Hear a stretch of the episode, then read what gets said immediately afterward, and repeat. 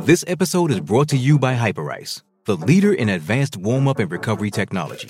They have tons of innovative products, like Venom heated wearables to help soothe sore back muscles, Normatec compression boots to speed up recovery and increase circulation, and Hypervolt massage guns to improve mobility. Loved by athletes like Naomi Osaka and Erling Haaland. Try them yourself. Get 10% off your order with the code MOVE at hyperice.com. Survivor 46 is here, and so is On Fire, the only official Survivor podcast. And we have a twist this season. The winner of Survivor 45, Dee Valladares, will be joining us every week. We're going behind the scenes of the biggest moments, the how and the why things happen, and the strategy and analysis you can only get from someone like me, a Survivor winner. Listen to On Fire, the official Survivor podcast, wherever you get your podcast. Getting engaged is a moment worth cherishing. A one of a kind ring that you design at Blue Nile can help your love sparkle. Just choose your diamond and setting. When you've found the one, you'll get it delivered right to your door. Finding the right engagement ring can be nerve wracking. At Blue Nile, you'll have the expert guidance needed and a diamond guarantee that ensures you're getting the highest quality at the best price. Cherish all of life's moments and save up to 30% at BlueNile.com. That's BlueNile.com. Hi, folks. I'll just take a wee minute out here to talk about NordVPN. Now, NordVPN are official club partner of Rangers, so you know that they're trustworthy. And trust is a big thing on the internet. I'm afraid that you can't trust people because there are lots of bad people out there who want to steal your data. And if you are using other Wi-Fi to your home network if you are out and about and you use Wi-Fi or your 4G when you're outside 5G whatever then hackers are able to get to your information and it's such a pain if you've ever been hacked and you've had to change passwords or you've had to change bank cards etc it is so so time consuming and you don't need to do it because all you need to do is sign up to NordVPN and know you're protected. And of course if you're ever going on a short holiday then you know what I'm talking about. You know where you can go to get absolutely thousands of options of where your internet is. But security is the key thing, let's face it. And you can get 73% off your NordVPN plan and a bonus gift.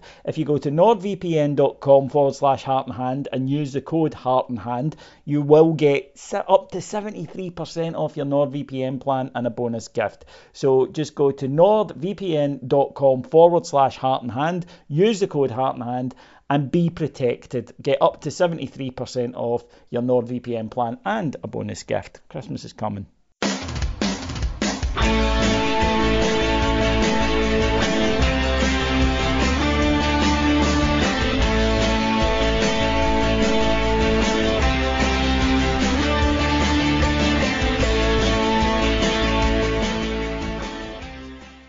Good evening and welcome back to Heart and Hand Extra, your second free show of the week. I am your host, Adam Thornton, and on tonight's show we will discuss Wednesday's 2 0 win against St Johnstone and look ahead to tomorrow's match against Dundee United at Ibrox. I am delighted to be joined firstly by Laura Lothian. Hello, everybody. And Andy McGowan. Hi, folks. Okay, so, yep, thank you for both for coming on. Um, we're going to talk about the St Johnstone game, as I said. We'll run through some of the key points from that game. Laura, so let's just start with that then. Uh, only the one change to the team with uh, Fashion Sakala dropping out and, and Hagi coming in. I, I guess it's a different kind of challenge to playing Hearts away, St Johnstone at home, and we've also got a bit of a busy schedule. Did you expect to be a bit more rotation than this, or were you pretty happy with, with that lineup? I didn't actually, and yeah, I was I was pretty happy with the lineup. I actually expected it to be the same as Hearts away, if I'm being honest. But when I saw the change, I completely understood the reasoning behind behind the change, and I was happy happy with the change with Hagi and for for Sakala. Yeah, no complaints and, from me. And I guess in these type of games, it it maybe makes sense to have another creative player there like Hagi rather than maybe somebody like Sakala who maybe wants to play in the shoulder a bit more. I know you've got your doubts about Hagi, but can you understand that that logic? Or even in this kind of game where St Johnstone were always going to sit in, would you still have had maybe someone like Sakala playing instead? No, I think there's a. I think this is Hagi's specialty. I think this this is where he's going to find his niche for us, certainly in the short term. And and Van Bronckhorst clearly likes him because You know, he's been in, in his team more often than not. So uh, when you say I've got my doubts about Hagi, I've uh, I'll qualify that. I'm asking Hagi the same questions I was asking Aribo two seasons ago, which mm-hmm. is just for a wee bit more, a wee bit more killer instinct to become one of the main players that you can actually think that you can build the team around, because that's where we're at with Aribo. So my, my, my criticism of Hagi is qualified by that, that I know he's a work in progress, but that's the kind of pressure he needs to put himself under. The exact same thing that happened to Aribo, which is progression, progression until he we can see, and I'm sure we'll speak about it, the maturity coming where he's he's actually becoming a, a, a ultra key player for us. Let's just talk about that then, because I think Aribo is dominating the, the conversation over certainly over the past couple of weeks, and I think in, in this game as well. But Andy, I'm going to stick with you here. Uh, that midfield three that we've seen was Arfield, Aribo, and Kamara. Second game in a row. I think it's maybe the third or fourth time out of the seven games that, that Van Bronckhorst has played it. It certainly seems to be becoming the default domestically, and already after only what a month or so, um, it's a bit crazy to think that the default used to be Jack Davis and Kamara in midfield when you see the the kind of skill set of that three that we've got now. Aye, so we're, we're kind of we're, we're kind of getting to the point where we're seeing what Van Bronckhorst's thinking is, and it's clear that Kamara is his main defensive midfielder of choice, and he's quite comfortable with a one rather than the two. He obviously trusts Arfield implicitly, and he probably sees Arfield offering something that the others don't, which is probably that kind of third man run that he does that we've seen. Um, and the Aribo has been given, as far as I can see, much more responsibility in the team. And I know that sounds ridiculous that it wasn't given responsibility beforehand. That's not what I'm saying. He's he's the main man in the centre of our defence, uh, sorry, our attacking quartet, if you like. Um, and he's very, very much more influential in terms of being the main man. So um, I, I, think that's what we can take for Van Bronckhorst that he's settled on. These are the three players that I trust most as it stands in terms of the midfield. And we've got to be honest, it's worked. It's brought a wee bit of a different dimension to the team. We've seen we've seen those those runs. I mean, we've seen at Arfield at Livingston, where where a diagonal from Goldson sorry, it was uh, Tavernier for that, wasn't it? But it was still a diagonal, a wee bit uh, closer in, but a diagonal over the top for, for Arfield running on. We've seen it at Tynecastle, Goldson diagonal for Aribo making a run.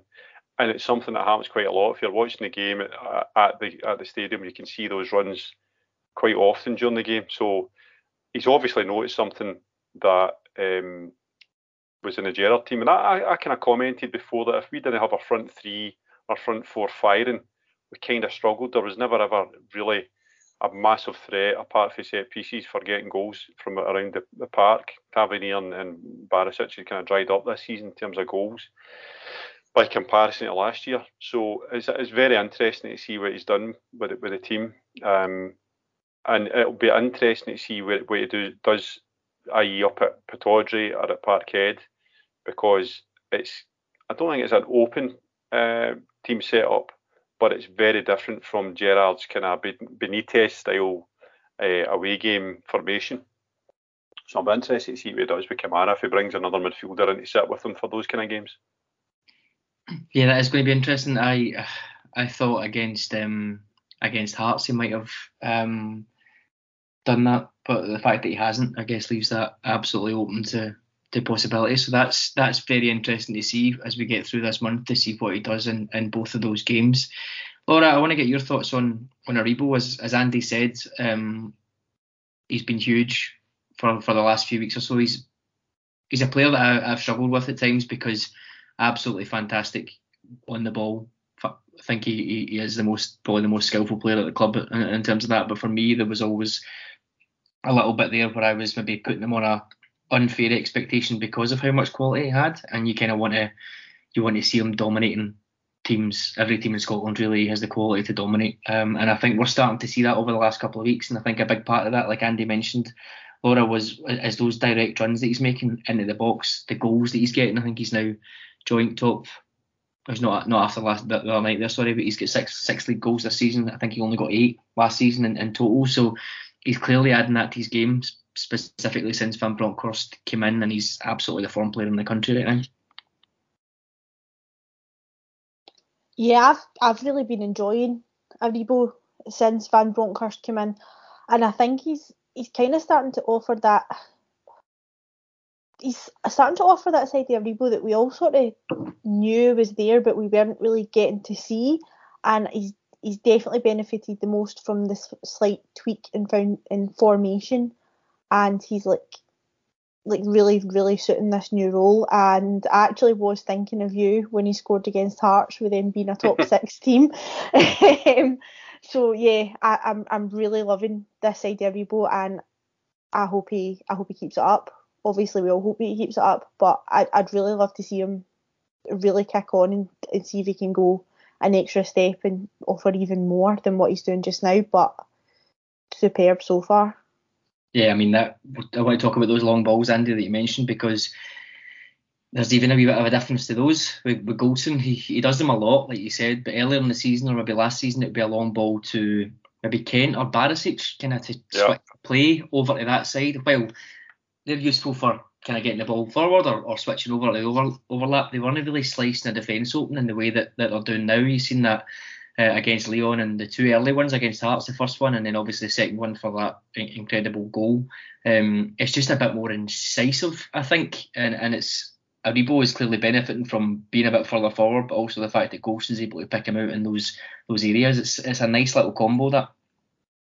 So it's all in the. It's too easy to say it's all in the run, but if you're a defending team, you need to look at it from that perspective because I think we were pretty predictable in terms of how we would attack in that manner. So yeah. a quick counter in that manner would, as you say, Kent was really him and Barisic were the only ones because it had to be from right to left. So it's either going to be Kent or Barisic, and generally was received really wide, really wide. So it's different now because it's quite incisive through the middle, and it can be a, a, a literal over the top. And and the Arfield and Aribo, for what I've seen, they're in a kind of piston motion. One yep. goes, one drops, and therefore it's very difficult for the defending team and their, their midfielders and centre halves, defenders, to monitor that because you've you've then got to go with the runner. They might be doing it four or five times before actually the ball's played, you know. So with these false runs, you've got to be t- totally alert for that. And all it takes is it for, t- for it to work once and you're straight through and that's what you've seen in, in Sunday at Tynecastle. So it is a pretty potent weapon, and I think we don't we shouldn't understate the skill involved for for Goldson because Goldson's always been really good at this, but it's not an easy thing to do. That's not a punt. It was something. It was something that um, older listeners, and I know I, I date myself every time I come on a pod, but Terry Butcher was was pretty special at putting balls over the head of um, the likes of Durrant, uh, Robert Fleck when he played a wee bit deeper sometimes. So it's it's not an easy thing to do. So it's not just like a team can say, ah, let's just play that diagonal the Rangers play. Van Dijk does it for Liverpool. Um, so it's it's a really potent thing that I think Van Bronckhorst has picked up on. I think it's the main reason that Arfield's in the team because he really is the only other midfielder that we've got that's got the ability to to play as a uh, a, a kind of second striker. You know, we we've seen him a couple of seasons ago for a good run of games late in the season where he did it with Defoe. He played off of Defoe. So he's got the ability to play there. But what he does now is he plays as a midfielder and drifts into that position time, you know, as a kind of ghost. So um, I think it's really good. I think it's it's progress. It adds something to our makeup. We're no one dimensional. I'm not that we were one dimensional, but we're getting pretty uh, predictable. I think in our play with, with, with the the Beale Gerrard formations. I think teams were wise to it, and that may have been the reason that we were struggling a wee bit at home. Um, but certainly we've got a different dynamic now. And it's also aided by the fact that uh, you'll have noticed that we are playing football wherever we want on the park. We're playing more football at the back than we have for a long, long time because we did that under Gerrard and then we kind, we kind of abandoned it. We kind of stopped doing it as much as we used to. If you think back to the kind of front front end of last season, we were playing football all over the back third. Um, the, the Galatasaray goal comes to mind. We're kind of back to that now. I can't remember once where McGregor kicked the ball up the park from his hands um, at all against St Johnstone. So it seems to be a thing where they're encouraged to draw out the opposition by playing as deep as they want. Sometimes a wee bit risky, but I don't think we've had any major scares so far. But it's definitely something I've noticed is is getting more and more prominent as the weeks go on under under Van Bronckhorst. And you've got you've got to then say, right, is this influence a Dave Vos coming in? Because it's a very Dutch thing, isn't it? So yeah, most welcome, most welcome. Definitely, I think that flexibility of it is is key. You think back, and it would have been pretty straightforward for McGregor even just to roll the ball out to Goldson, and then you're expecting Goldson to hit that diagonal or, or try and play through to Kamara and Davis, and it, it takes a bit longer. Whereas now, I'm noticing definitely the ball's coming out to Goldson or Bassey, and the passing into feet for Aribo Morelos has been a lot sharper as well. A lot they're kind of pun- punching the ball between the between the lines, if you like. Um, and it's just uh, they're probably not even riskier passes than than the switch will play, but it just gets you up the, the field quicker. And then when you're there, obviously you've got the two attacking midfielders, like you said, whether it's Aribo playing as an eight or Arfield playing as a ten or, or switching, it's so difficult to to mark. So 100%, I think that flexibility is certainly starting to come through uh, after a month or so. Laura, um, in terms of the St Johnstone game itself, I thought the first 15 20 minutes of the game. Rangers were excellent. Um, so many opportunities for Kent, and I think that speaks to that that point you mentioned there. Getting him the ball, Goldson playing into Aribo or playing straight to Kent, and getting him to isolate Shaun Rooney one on one at the edge of the box. He had, I think, three shots, maybe four shots in that time. It's still a little weird to me not to see Barisic bombing down the outside of Kent on, on these occasions, but Kent is so good one on one that he should really be able to create from there without without needing that kind of dummy run. Uh, that was the that was the big thing for me. I think in the first 20 minutes, how how often he was getting that that shot away. Yeah, definitely. I um, I kind of sit around about that area of Ibrox, so I noticed that that Kent was just getting he was getting so much joy against Rooney as well. Like it just felt like every time that he got got one on one against him, he was going to get a shot away. Um, I do kind of miss this like the whole fullbacks bombing forward thing, but as Andy said earlier, they kind of had they weren't as potent this year as they had been in previous seasons. So I still think it's there as an option. There's a couple of times where he'll go in the overlap, but it's just like not every time. And I was talking to Laura Clark about this on a pod, on a fantasy football pod actually, whether with them going with them going forward ten times a match instead of thirty, whether you're actually going to get a bit more quality of cross or quality cutback as opposed to just whipping the ball in constantly, constantly. So, but yeah, um, Kent was absolutely superb in the first 20 minutes. I thought the whole, whole time I just thought a goal was eventually coming, which obviously it did. But yeah, I I'm loving like this version of Kent. I really do like Ryan Kent though as a player, always have. Yeah, me too. I'm a big fan. I thought it was I thought he was fantastic in this game. Um, Andy, after that kind of spell, 20 minutes or so, I don't know if it's me being a wee bit overcritical, but I actually thought we were maybe becoming a wee bit predictable. Um, we were still dominating and we weren't playing poorly, but there were a few kind of aimless crosses from deep from from Tavernier and a, a wee bit of maybe trying to pass it into the net uh, a little bit with St Johnstone happy to sit in. But then we spoke about one centre half taking initiative earlier on. It, took Bassey going on a bit of a rampaging run to force a corner um, mm-hmm. to really give us that that kind of impetus. Um, it's he's got shades of Bougherra there sometimes I think when he just takes it upon himself to go uh, and he's just so strong and quick that you can imagine opposition defenders being like how on earth do we do we deal with this so there's a wee bit of maybe chaos there that he can bring if something is getting a yep. bit predictable that, that can force something so I've been, uh, like most Rangers fans, I've been utterly delighted with Bassey since he uh, stepped up when Balogun got injured because I think after the Sparta Prague away game, most of us had the fear over Bassey because he, he looked he looked pretty shambolic over there in terms of positioning and, and decision making, and he's been absolute opposite that for, for a good few games now, and he's he's got major attributes. So you're thinking when he played at left back and how good he was in, a, in an attacking sense in terms of going by players, you know, the double shuffle, his cross balls, uh, getting into the box. Uh, he, he, kind of rampaged into the box many a time at left back and really should have done better with his final kind of finish.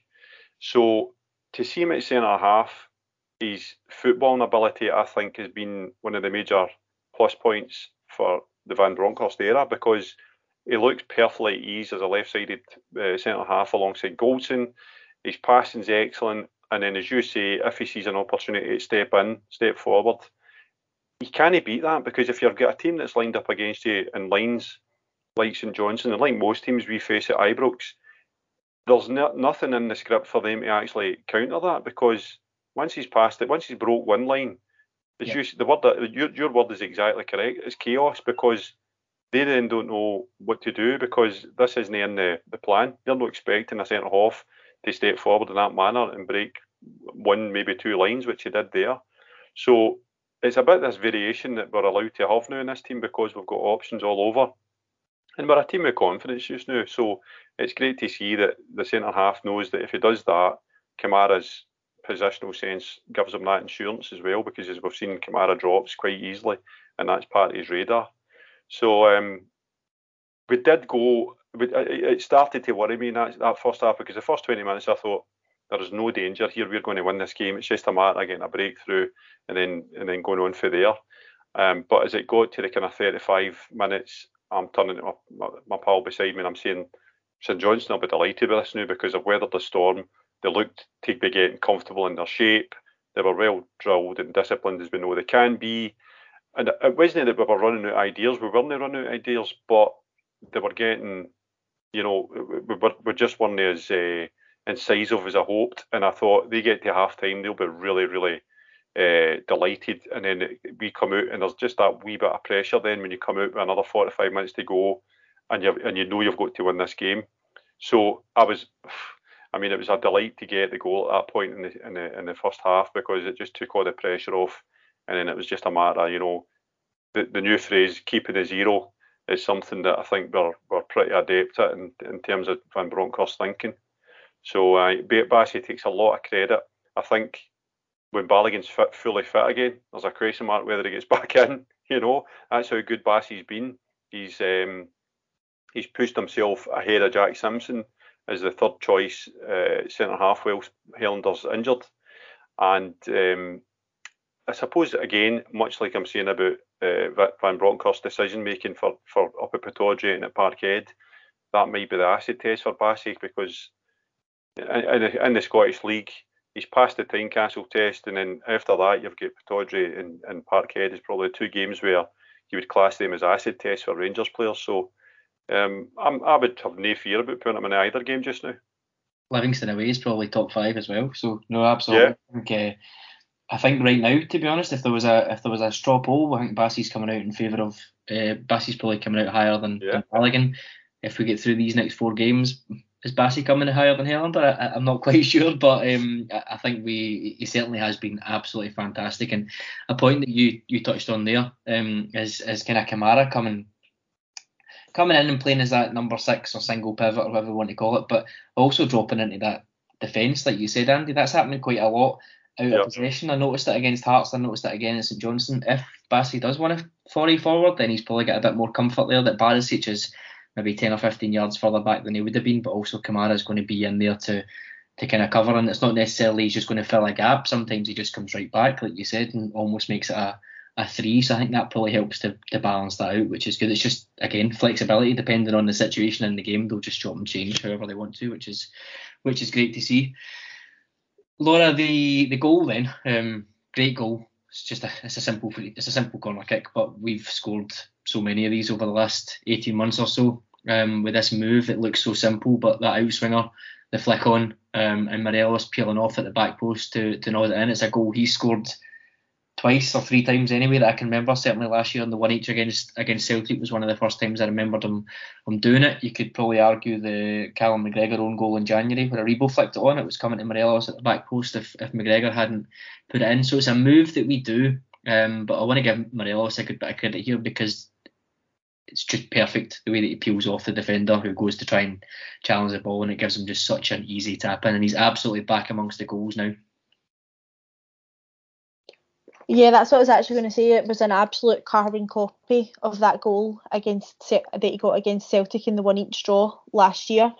Um, I think it's it's very difficult to be to be critical of Morelos at the moment because I know t- towards the end of Gerrard's tenure he was getting a, a lot of stick and then practically in Giovanni's first game he, he scored two goals um, by playing more as a striker, I guess, than being in the deeper role. But yeah, Morelos does deserve a lot of credit for that goal, um, and it got us got us on our way to to the three points. But yeah, I think we've got that. We've also get that quality still from from both fullbacks. Can still put in a, a pretty good corner when they want to.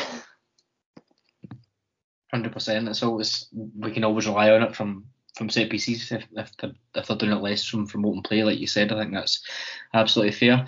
Andy, five goals in six games. I think that is now for for Morelos under mm. under Van Bronckhorst. Um, it's brilliant to see. I'm not quite sure we've seen the um, Alfredo Morelos of old that we probably threatened to see after the the Sparta Prague game, but um, I think this game was probably quite close to it. Um, for me, I thought he was he was really good. We're seeing him kind of dropping into that right hand side uh, for the channel. He's maybe dropping a bit deeper than we would probably like, but when you've got Sakala, Arfield, Aribo running beyond him, it kind of limits that a little bit for me. So I'm not really too concerned about it. But what what was your thoughts on his performance overall? I I think we're getting closer to the dynamic all action Buffalo that we, we know and love. There, we've not been able to put our finger on it for long and weary what was wrong um, this season about him. We're still contributing, but nowhere near to the level that, that we need for our, our, our main striker to be doing. But something's changed. I suspect it's a refresh in mentality. I think it's um, the fact that Kent is creating more space for him because he's just that touch wider. I think he revelled in it at Tynecastle having the double pace of Sakala and Kent either side of him. I don't think we should un- understate the fact that Aribo behind him um, changes things a wee bit as well because I just I just think Aribo is attracting attention for so many opposition players when he's on the ball that Morelos is able to find a wee bit more space, whereas he was probably occupying the space that Aribo was occupying just now, to be honest, isn't he? He was always dropping that five, ten yards deeper than than than he used to. And it just seems to have a bit more confidence, and, and that's probably coming through his goals.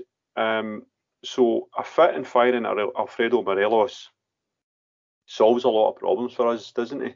Because if you jump forward to um, the, the transfer window in January, if we had Morelos in the form he was in, I think the calls would be to chip, cash in chips to, to replace him. Um, I think that question's been dampened a fair bit now because if, if Morelos is playing as he's playing just now and getting better and contributing and scoring goals, then you we don't really want to see him. I'd, I'd rather see him, you know, kept for as long as possible until, you know, the, the, the Ross Wilson or whoever it is in the football department makes a decision to say, right, that, this is now the optimal time to sell him.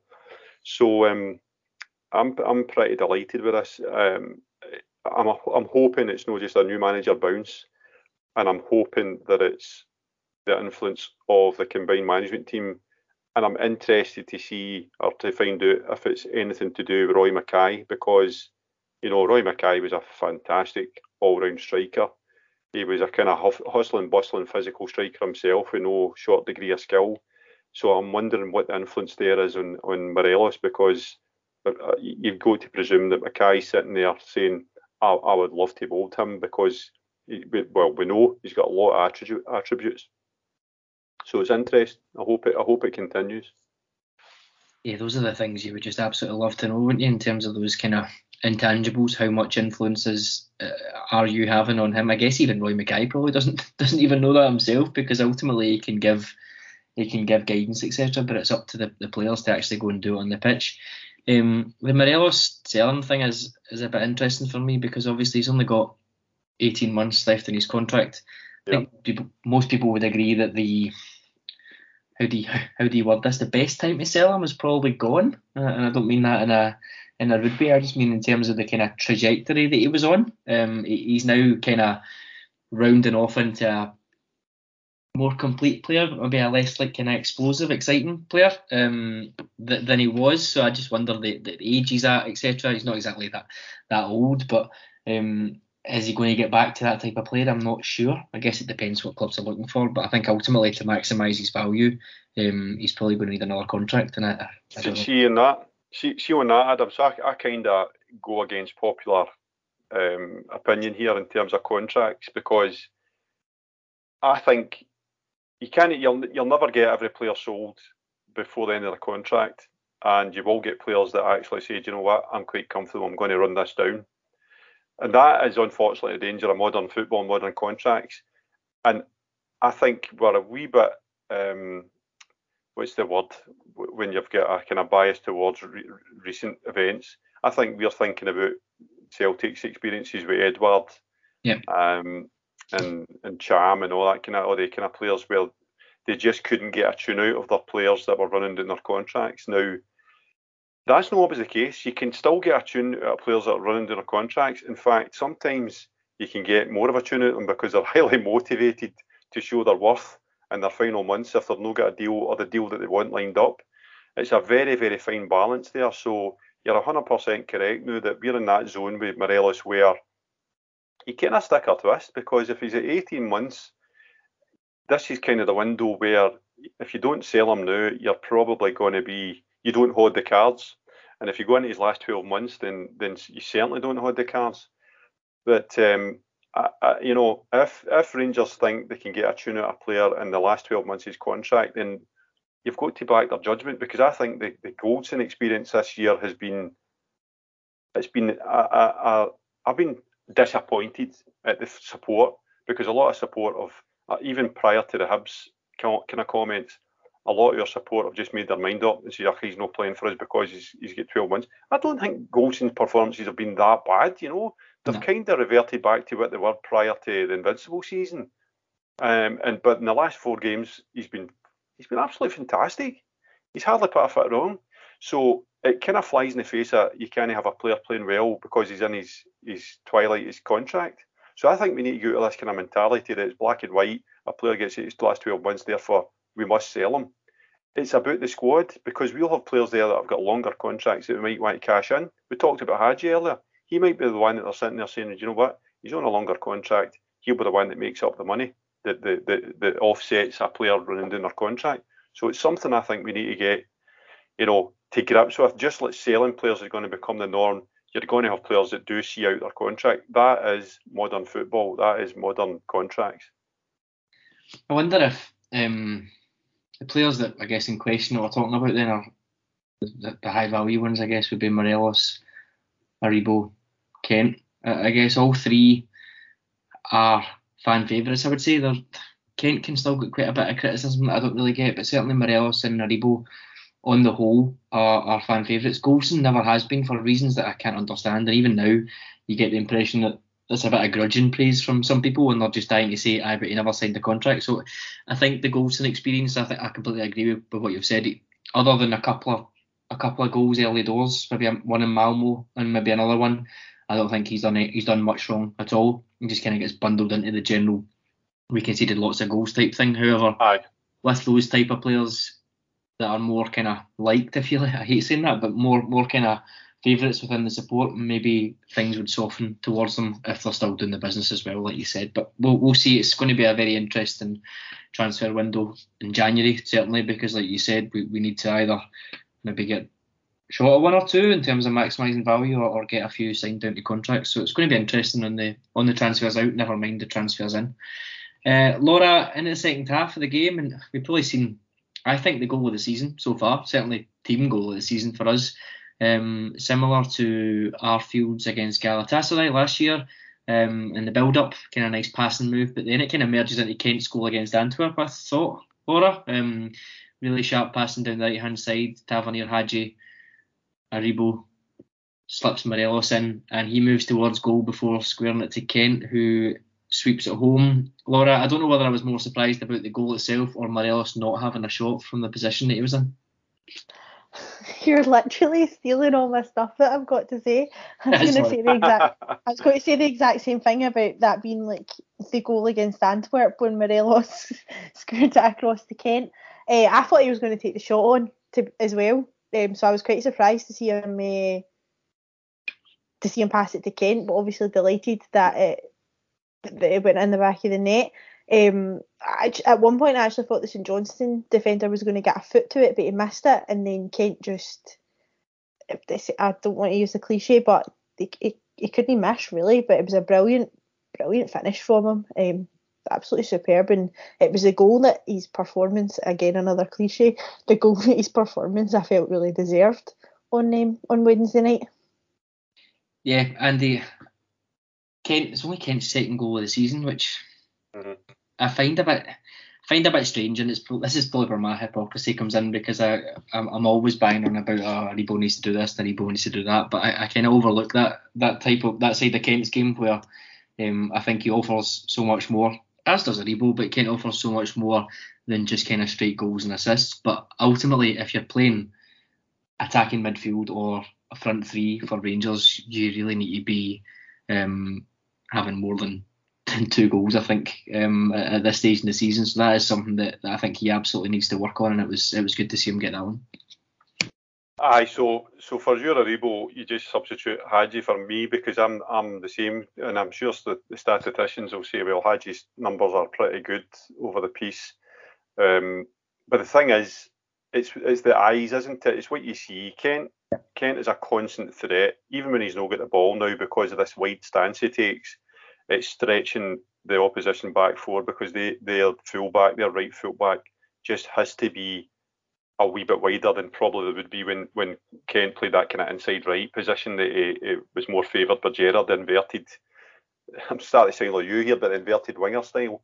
So Kent, we're talking about Aribo and we're talking about Kent. They two players, when they've got when they're in the zone, are the two most skillful, entertaining fantastic to watch players in Scottish football without question. I don't care what MD says. You can talk about, you know, Ky- Kyogo and, and Jota, who who obviously is a great player to watch. But see, they two, they two are two players that could walk into most of the English Premiership. I think. I think um, going back to the kind of topic we are talking about earlier about contracts, I think they're our most sellable two assets. And uh, I, I just love watching Kent when he's on form, and but he should be getting more goals. You're right. He gets into great positions, and sometimes he's finishing just as an scratch. I actually thought he was going to nearly missed that that goal he scored because I, I, the guy in front of me jumped up just before he, you know, before he kicked it, and all I seen was the goalie getting a touch to it. It was a kind of it would have been a more aesthetically pleasing goal if he'd kind of skewered that into the top corner or something instead of scuffed it under the goalie. But I'm actually looking for perfection. But um, I'm much like we're talking about Aribo in the zone and uh, Bassey. Kent is is coming into his own. He looks super confident. He looked fantastic at Tynecastle. He doesn't need to be Mr. Brian Laudrup and involved in everything. All he needs to be is be effective when he gets his opportunities, and he is getting by players. He's just he's just going by players. This is this is what we're seeing now, isn't it? He's getting a double shuffle back on form. He's getting by players at pace he's hurting teams. I like to see him really pierce the, the penalty box because, as we've seen at Hibs, you can't touch him. You know, any any defender that wants to put a foot in, far less go to ground against him in the box.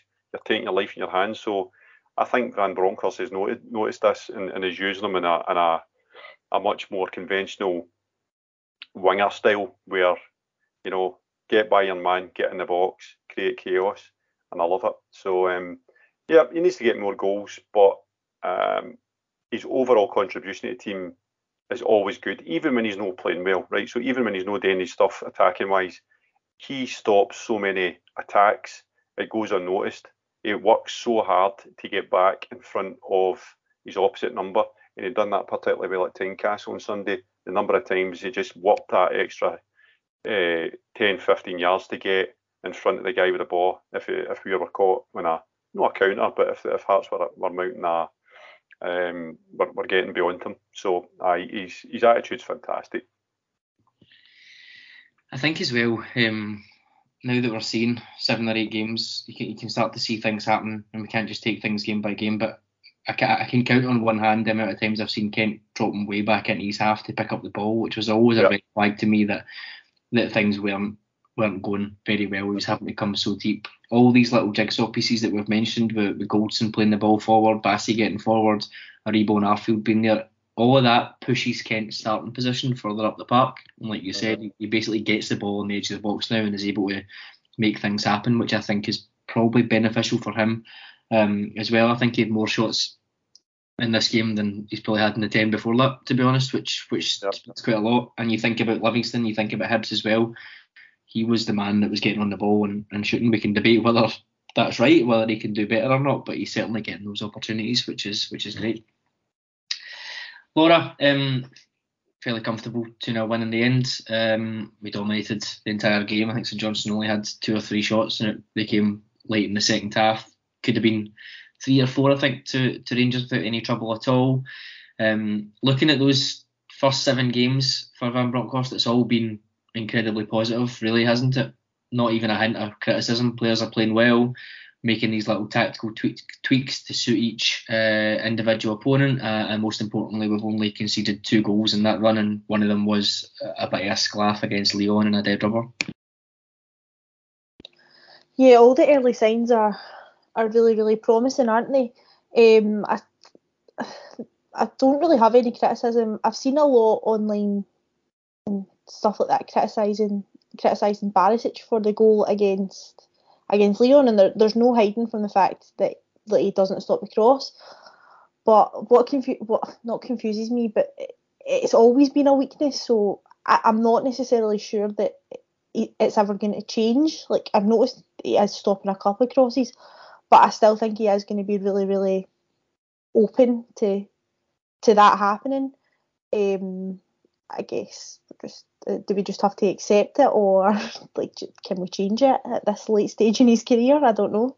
Yeah, I think yeah. would be one of those one of those things that we're kind of mitigating now by having him a little bit deeper. There's still probably going to be those situations. I mean, this is the thing that I think Martin said on the flagship. Like some teams will play well against you. We can't expect to not have a shot conceded against us. There will be situations where a team is going to make a chance, or, unless it's going to be every single game, like or every single attack like we were seeing earlier in the season. Then I don't think it's too much to worry about personally if there's if there's one or two opportunities. But I think you're right. I think that's maybe that goal there is maybe the one that I thought that was maybe a little bit preventable. But overall, I think we're we're all we're doing very well. Andy, I know St John's have been having a poor season, um, but I thought they might have offered a bit more than they did.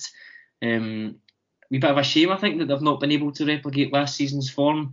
Um, I thought they'd managed to at least kind of not necessarily kick on for that, but at least manage to stabilise a little bit.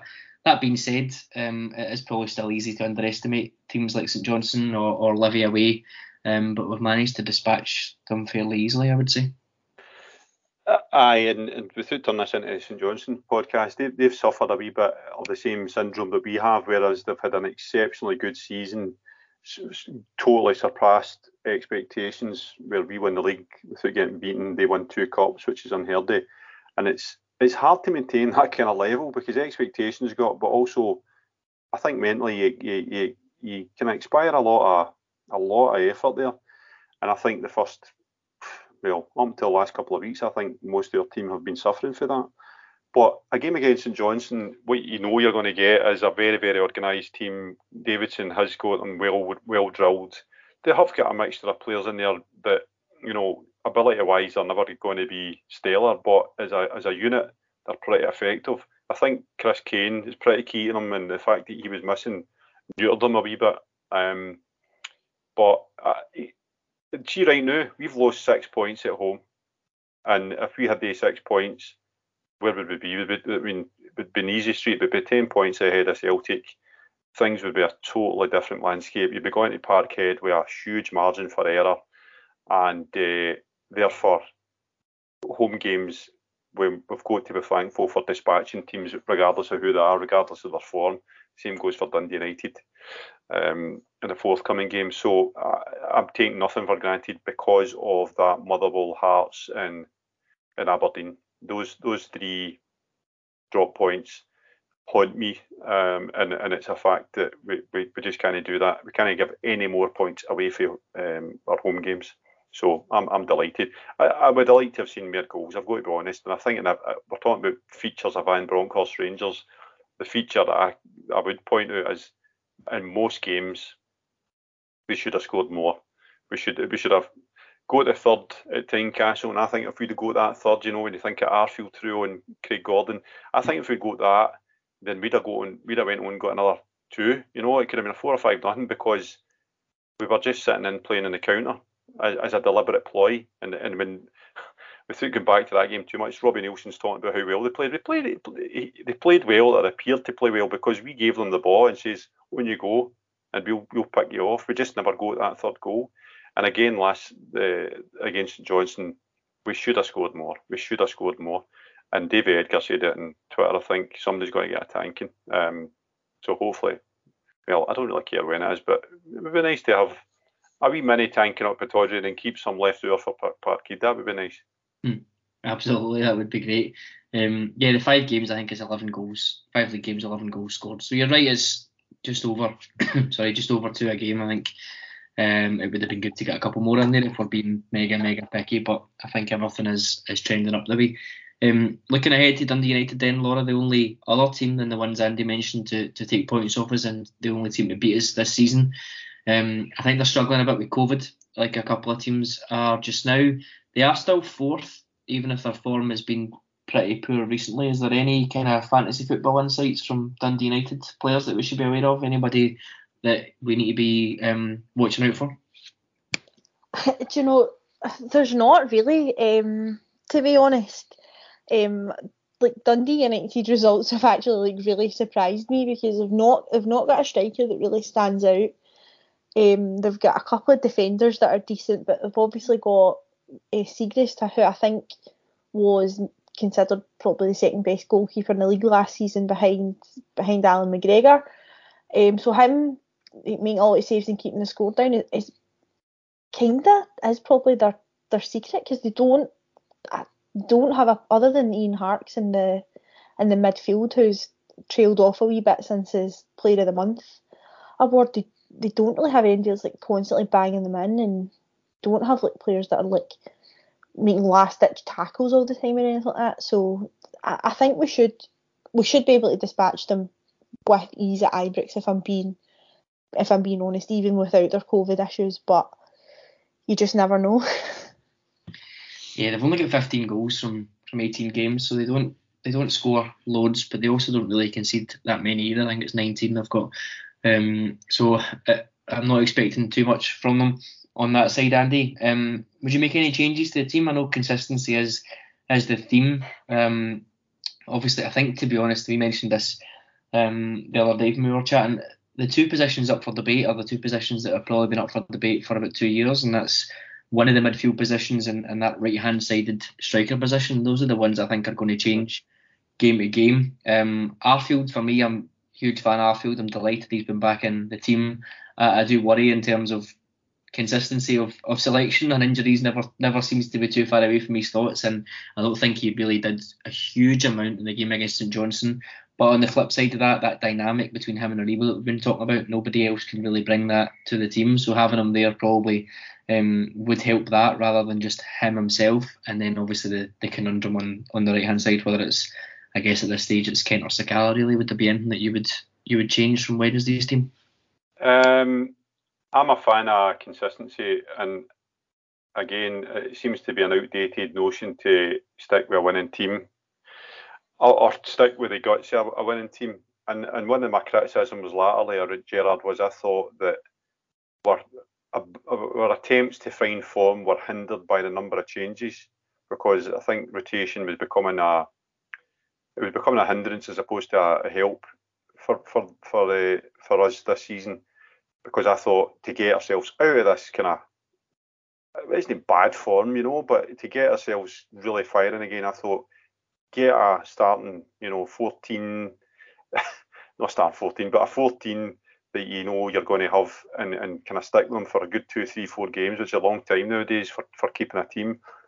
Van Bronckhorst's kind of done that, and it goes back to what I was saying at the front of the show, which is you know sticking with Kamara, sticking with Arfield, um, he's, he's kept Bassey in there, there's not been much choice. But I don't think he'll tinker too much with the team, given where we're at. And if they're all fit and they're all feeling okay, then I think you, you you've called it bang on. It's those those two positions. It's it's, it's basically a question: is it Hagi or Sakala? Um, and then in midfield, they might tinker a wee bit because I don't think he's used Lundstram as much as, as as Gerrard did. Davis has been, you know, as far as I can see, preserved.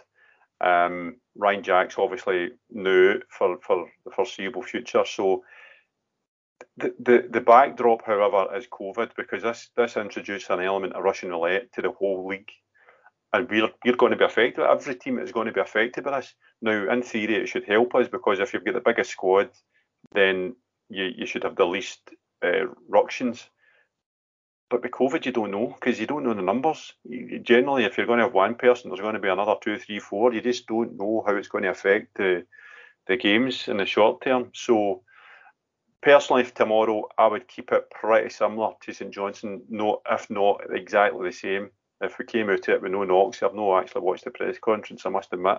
But if we came through it with no knocks, no major major um, concerns, uh, then I would probably stick with it because there's a bit of, bit of momentum building there. Adam, I, I don't know if you agree. Yeah, absolutely. There's also a bit of respite as well. We've got eight eight days between Dundee United and St Mirren. Um, first time is that the first time this season we've not had uh, a midweek game? Probably can't be far off yep. it, to be honest. So um, I think we maybe um, we'll maybe take that into account as well, which um, is obviously good to get that bit of break and they can actually get a bit of time on on the pitch because we do have four huge games coming up. Um, which will uh, will go some way to seeing how, how things go, and that will bring us to what 10, 11 games under Van Bronckhorst, and we can kind of yep. take stock of, of where he is. So um, yeah, big few weeks ahead. Okay, um, that will do us for tonight. Laura, thank you for joining me. Thank you very much, Adam. And Andy, cheers. Thanks, Adam. No, Adam, pleasure as always. And for those of you who are on Patreon, uh, first of all, thank you for signing up. There will be a there is a, a preview, I should say, of Dundee United if you want more in depth uh, about that, which dropped at 12 o'clock today. So if you're not there, you can subscribe and, and listen to that. I will be back next week. I hope everyone has, uh, hope, hope your team wins tomorrow and hope everyone has a great Christmas. Cheers. Want your name inscribed in the new Edmiston house? Then take part in Rangers Pool's Question of the Week. Answer this week's question for the chance to win exclusive Rangers prizes such as matchday tickets, signed merchandise, plus there is an Edmiston House package up for grabs. This week's question is Who was Rangers' first ever player manager? Think you know the answer? Then go visit www.rangerspools.com and click on the Question of the Week banner on the homepage. Also remember, every time you play Rangers Pools, you're supporting the club and the build of new Edmiston House, all whilst being in to win some huge cash prizes. Best of luck!